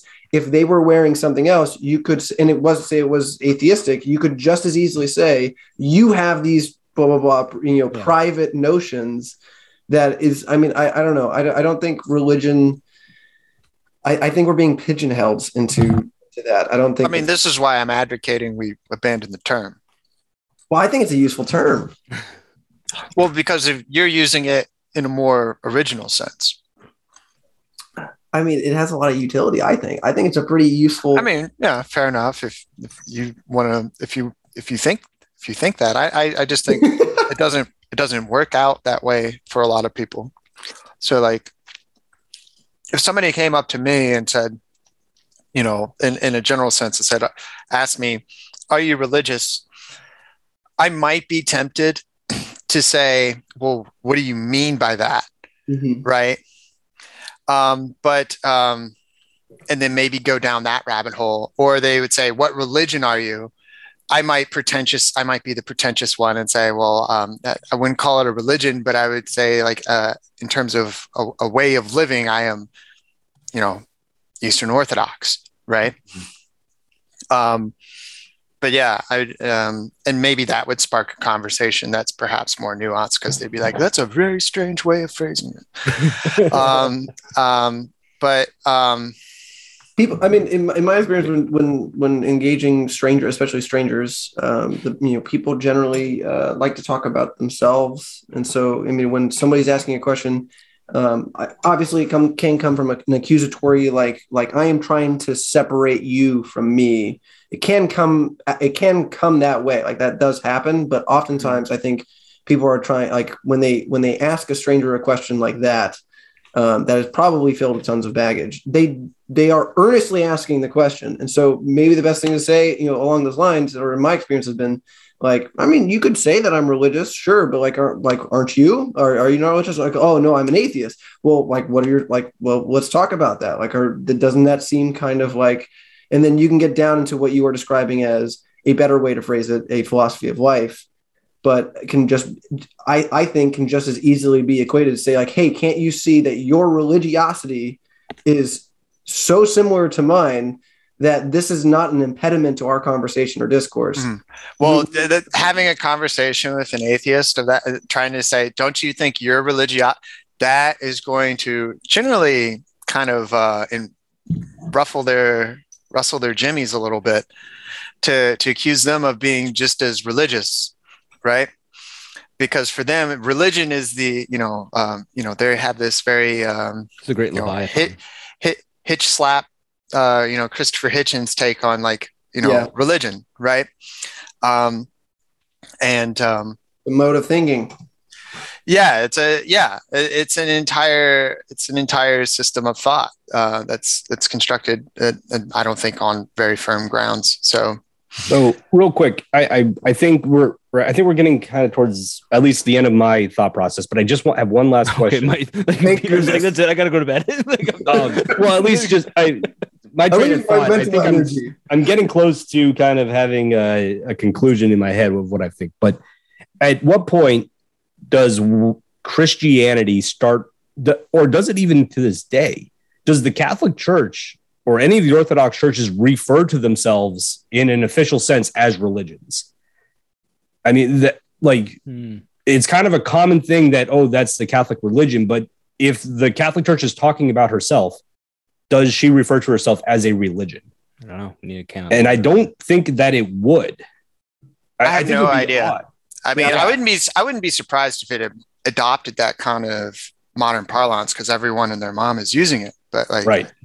Um i can't think of a single doc like i mean not that i'm a, a- an expert on papal documents or anything but i i can't i mean religio comes up yeah.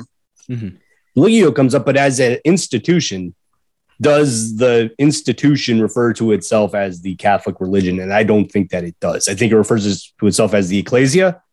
Mhm. And I think it refers to itself as probably the body of Christ, Mhm. the, the Corpus Christi, but it but religion, I think, is not a way to refer to itself. And I think that that is important. I think it is an important part of this kind of conversation. No, I mean the whole language of like body of Christ and ecclesia is all tied up with you know humanity as a whole and and eschatology and right. and and the age to come. Like it has so many more and like that's generally how I've seen it referred to, at least in like Mhm. the text that I look at. But you know, I don't look at present day text, so Sure. I, I can't speak to it. Um, No time for all that modern stuff. No. but But you have something cool. you also wanted to add in at the end here? Um, we're not really. Well, I mean, it doesn't. We can go on for another five hours. It's fine. We can do no, no. that. No, no, okay. if no, I'm really enjoying this, but yeah, but Anthony, did you have a point? Anything you want to add in here before we uh move on to the? I think there's one thing I want to stress that's commonly, I I guess, that I've encountered in conversations about this. Like, it's commonly misunderstood. Uh, is like by calling it a philosophy, they think a lot of people would say you're just trying to intellectualize it, and that's all it is that you're really doing. And um, I don't think I don't intend that at all, and that's not really what I'm saying. Um, you know, all I'm saying is is that um, uh, I guess uh, again, maybe this isn't the best way to phrase it, but like Pierre Hadot has this way of saying like um, the it is a it is a mode of understanding and thinking that will um, shape and lead to a mystical experience, um, and um, or ideally lead to a, a, a mystical experience with the divine, right? Um, now, then how does that work for people who don't, who have philosophies that don't have an acknowledged divine? They're clearly reaching for some sort of ecstasy or, or some sort of something. But yeah, I, I hope, I hope that like conveys it. Like it's not just, you know, something that you can put pen to paper on.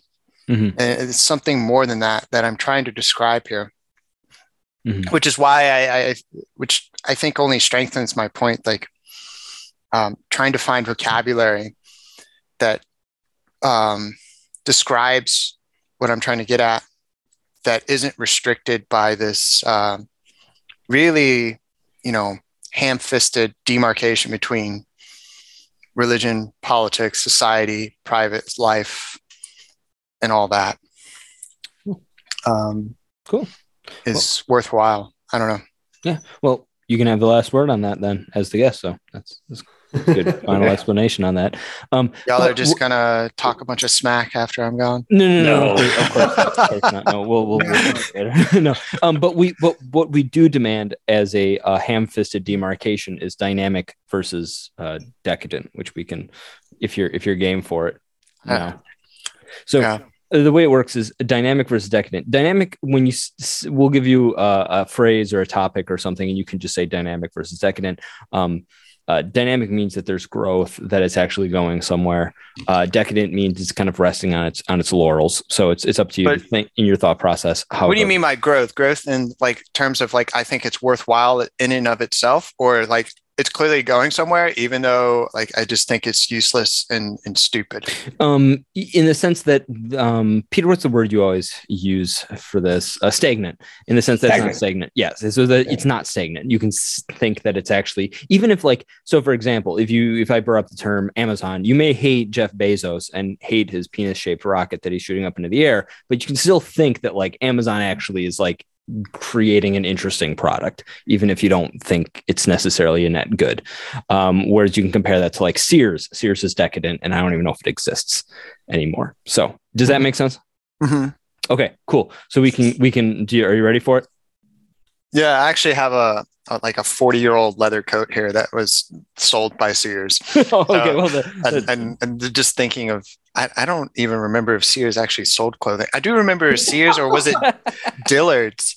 Um, they used to have like this little video game um, shop uh, corner to the to their mall stores, and um, that was ages ago. Point. Okay, cool. So first one, going off game gaming, um, Microsoft's acquisition of Activision, dynamic or decadent? I don't see it really changing anything. So decadent. Oh, Like, okay. is is World of Warcraft actually going to go away? I mean, it would be interesting. Uh, you know, nothing against WoW, but like it would actually be kind of innovative if if Microsoft says, "Oh, so we just bought this big money maker and now we're just going to shut down all the servers uh, and force everyone into something new." But no, I don't. I don't foresee anything uh, very special coming from it. okay, cool. So, Um, um, um, you know, maybe maybe they, um, you know, get some more exclusives for their consoles. Uh, but is is that really mean anything? Fair enough. Uh, house plants. Houseplants Yes, house plants. uh, depends on what. Like, are you growing like sage or thyme? But but if it's just a plant, it's decadent. Okay, cool. Like Uh, if you can't if you can't if it's not edible, then it's then it's decadent. Um, Okay, cool. it, it doesn't do anything in, in terms of as an interior house plant. Okay, well, um, Lamont the Seventh heard that, and he. I'm telling him right now, you're you're not decadent.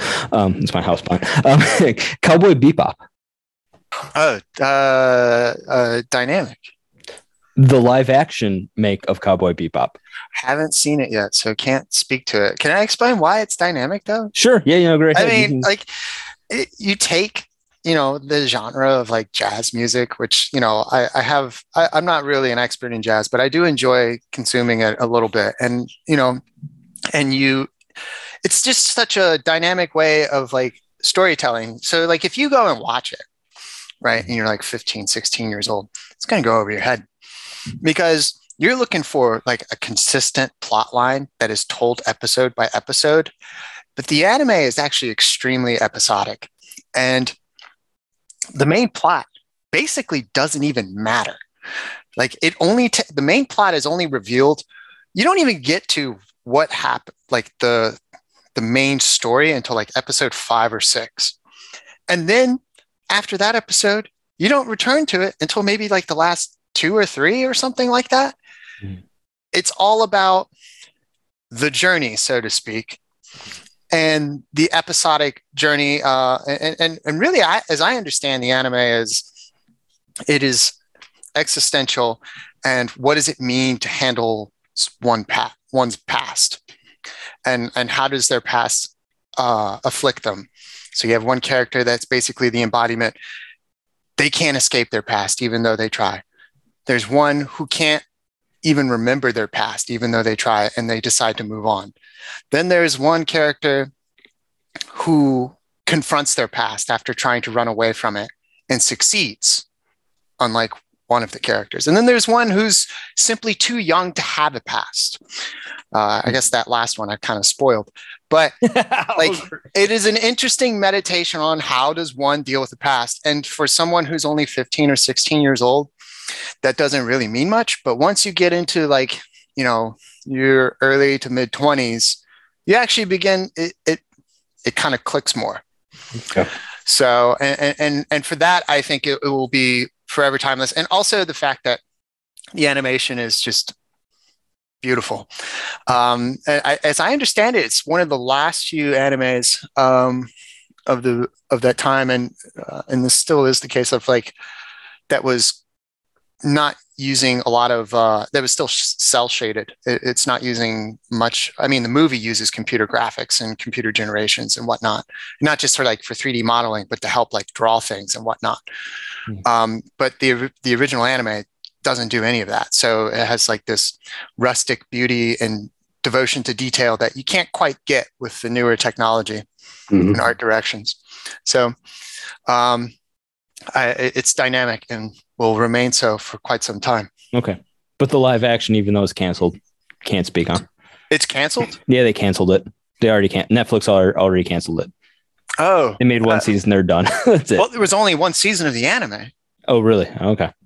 Yeah. So I mean, I would be surprised if they if they did another like if they didn't get to like the end where, as I understand it, they changed a number of things. More Like, spoilers. More spoilers. I'm just kidding. No, but uh, I, I won't spoil it. But as I understand it, they changed a number of things.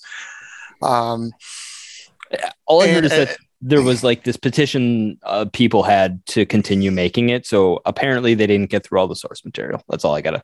Again, I'm Oh, not following it. you, so I you don't, say that? Did they? Get, I, I have don't no know. idea. I haven't Did- watched it, so- I, again, I can't speak to it. I Uh, just I ask would, questions. That's I would be shocked if they if they if they didn't get to like through all of where the anime ended up at. Let me just put it this way: the anime ends at a perfect spot, and anyone who advocates that they revive it and make a second season is out of their mind and has no real coherent conception of what art is. They have no con- coherent conception of like a philosophy of life. like, like they're just wrong. Like it's like it ended perfectly. It, it, False axioms. it, it, it, I mean, you would rather end on and wanting more, right? and and yeah. without the cliffhanger, but wanting more, right?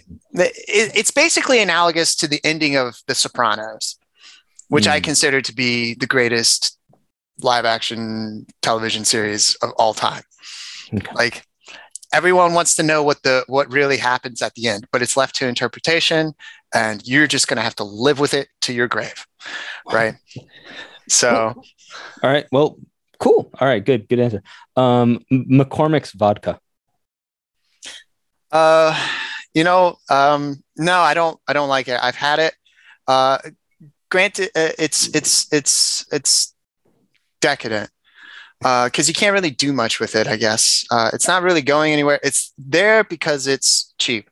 But who am I to say that it's cheap? Because I actually consume a cheaper vodka than that. I just think it's better. I consume Taaka vodka, uh, and um, so who who am I to say? but Okay. uh, uh, Taaka, I, I make work because I think it is not the most dynamic of vodkas, but it's it's more dynamic than McCormick. fair enough. Uh, Blaise Pascal. Oh, real quick. Oh, go ahead. I've never heard of McCormick vodka. Who is drinking a vodka with an Irish name in it? Like, I, I've, I, I've had colleagues who did this. oh my gosh. you want to know what happens in grad school, Oh you, end up drink, you end up drinking Irish vodka. Fir- First, grad school wears you down and reduces you to alcoholism. Then it plunges you even d- deeper into what kind of uh, dehumanizing liquors can you consume further. so okay, so uh, it never stops. You, you, you infinitely approach zero. That is the grad student life. fair enough. Uh, I already mentioned it, but Blaise Pascal. Uh, Pascal, um, dynamic. Uh, I mean, uh, obviously, I think uh, his whole system of like um, his strict adherence to like predestination is like morally reprehensible and monstrous.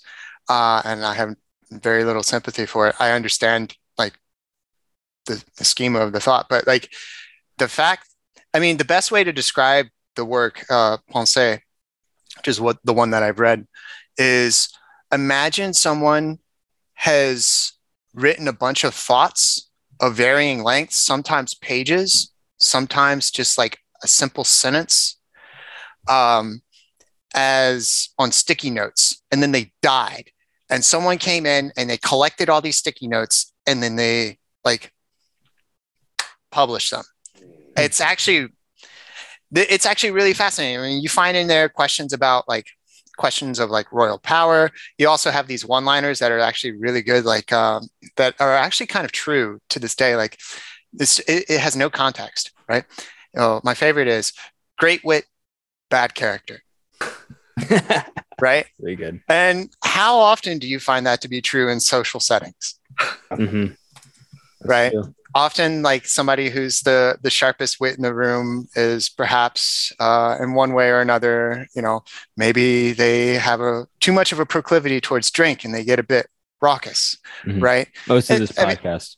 so like i mean and- and you'll find things like that um and, and so um and then also like the the famous quote justice is open to dispute might is easily recognized and not open to dispute therefore let us not give might to justice because um um because might will conquer justice right it's inherently corrupting. And so it's kind of like a political philosophy statement, but it's like a real conundrum that you actually have to, that people wrestle with to this very day. And it's simple, short, pithy, from like the short and pithy to the mildly long, that he's actually very sharp and illuminating, um, no matter what your proclivities are, um, in terms of like, you know, I mean, you could be an atheist or a theist, right? I mean, I just think Pascal. Now he also has a lot of like exegesis in there, and like the books of Leviticus and stuff like that, and it's it's weird, Okay. uh, but it's not the most interesting parts of it. So Okay. Yeah. But certainly dynamic. yeah, dynamic. Yeah, Okay. people can learn a lot from from Pascal. Cool. All He's right. a brilliant man, and it was unfortunate that he lived a sickly life and died so young. Anyway, well, um, I think we can wrap this up. Does anyone else has like last like words that they need to scream out at the end towards the void of uh the uh, ones and zeros coding via Zoom? But there's nothing else we can end. Yeah, if uh, words of advice or words of wisdom, if you're ever mug visiting us this evening, is uh, from Rustler's Roost. If you're ever in Phoenix, Arizona, it's a great restaurant with a giant metal slide. You should visit. Are we getting paid by them, Michael? yeah, exactly. I was like, wait, did you We're tell not- us? Like, We're not sponsored. We're not sponsored, but one of our listeners gave me this mug. So Oh, very cool. Yeah. Very good. fair enough. That's cool. Well, um, you know, Anthony, I, you know, thank you for coming on. It was a great Oh, no, thank you for Yeah, having me. It was, Yes, it was yeah, a really- great conversation. I, really- I, I hope I was clear. I feel like I stumbled way too many times. No, So uh, that made sense. my deepest we were apologies. here to pick you up. exactly. cool. All right. Well, cheers. Gentlemen, Cheers. cheers. Cheers.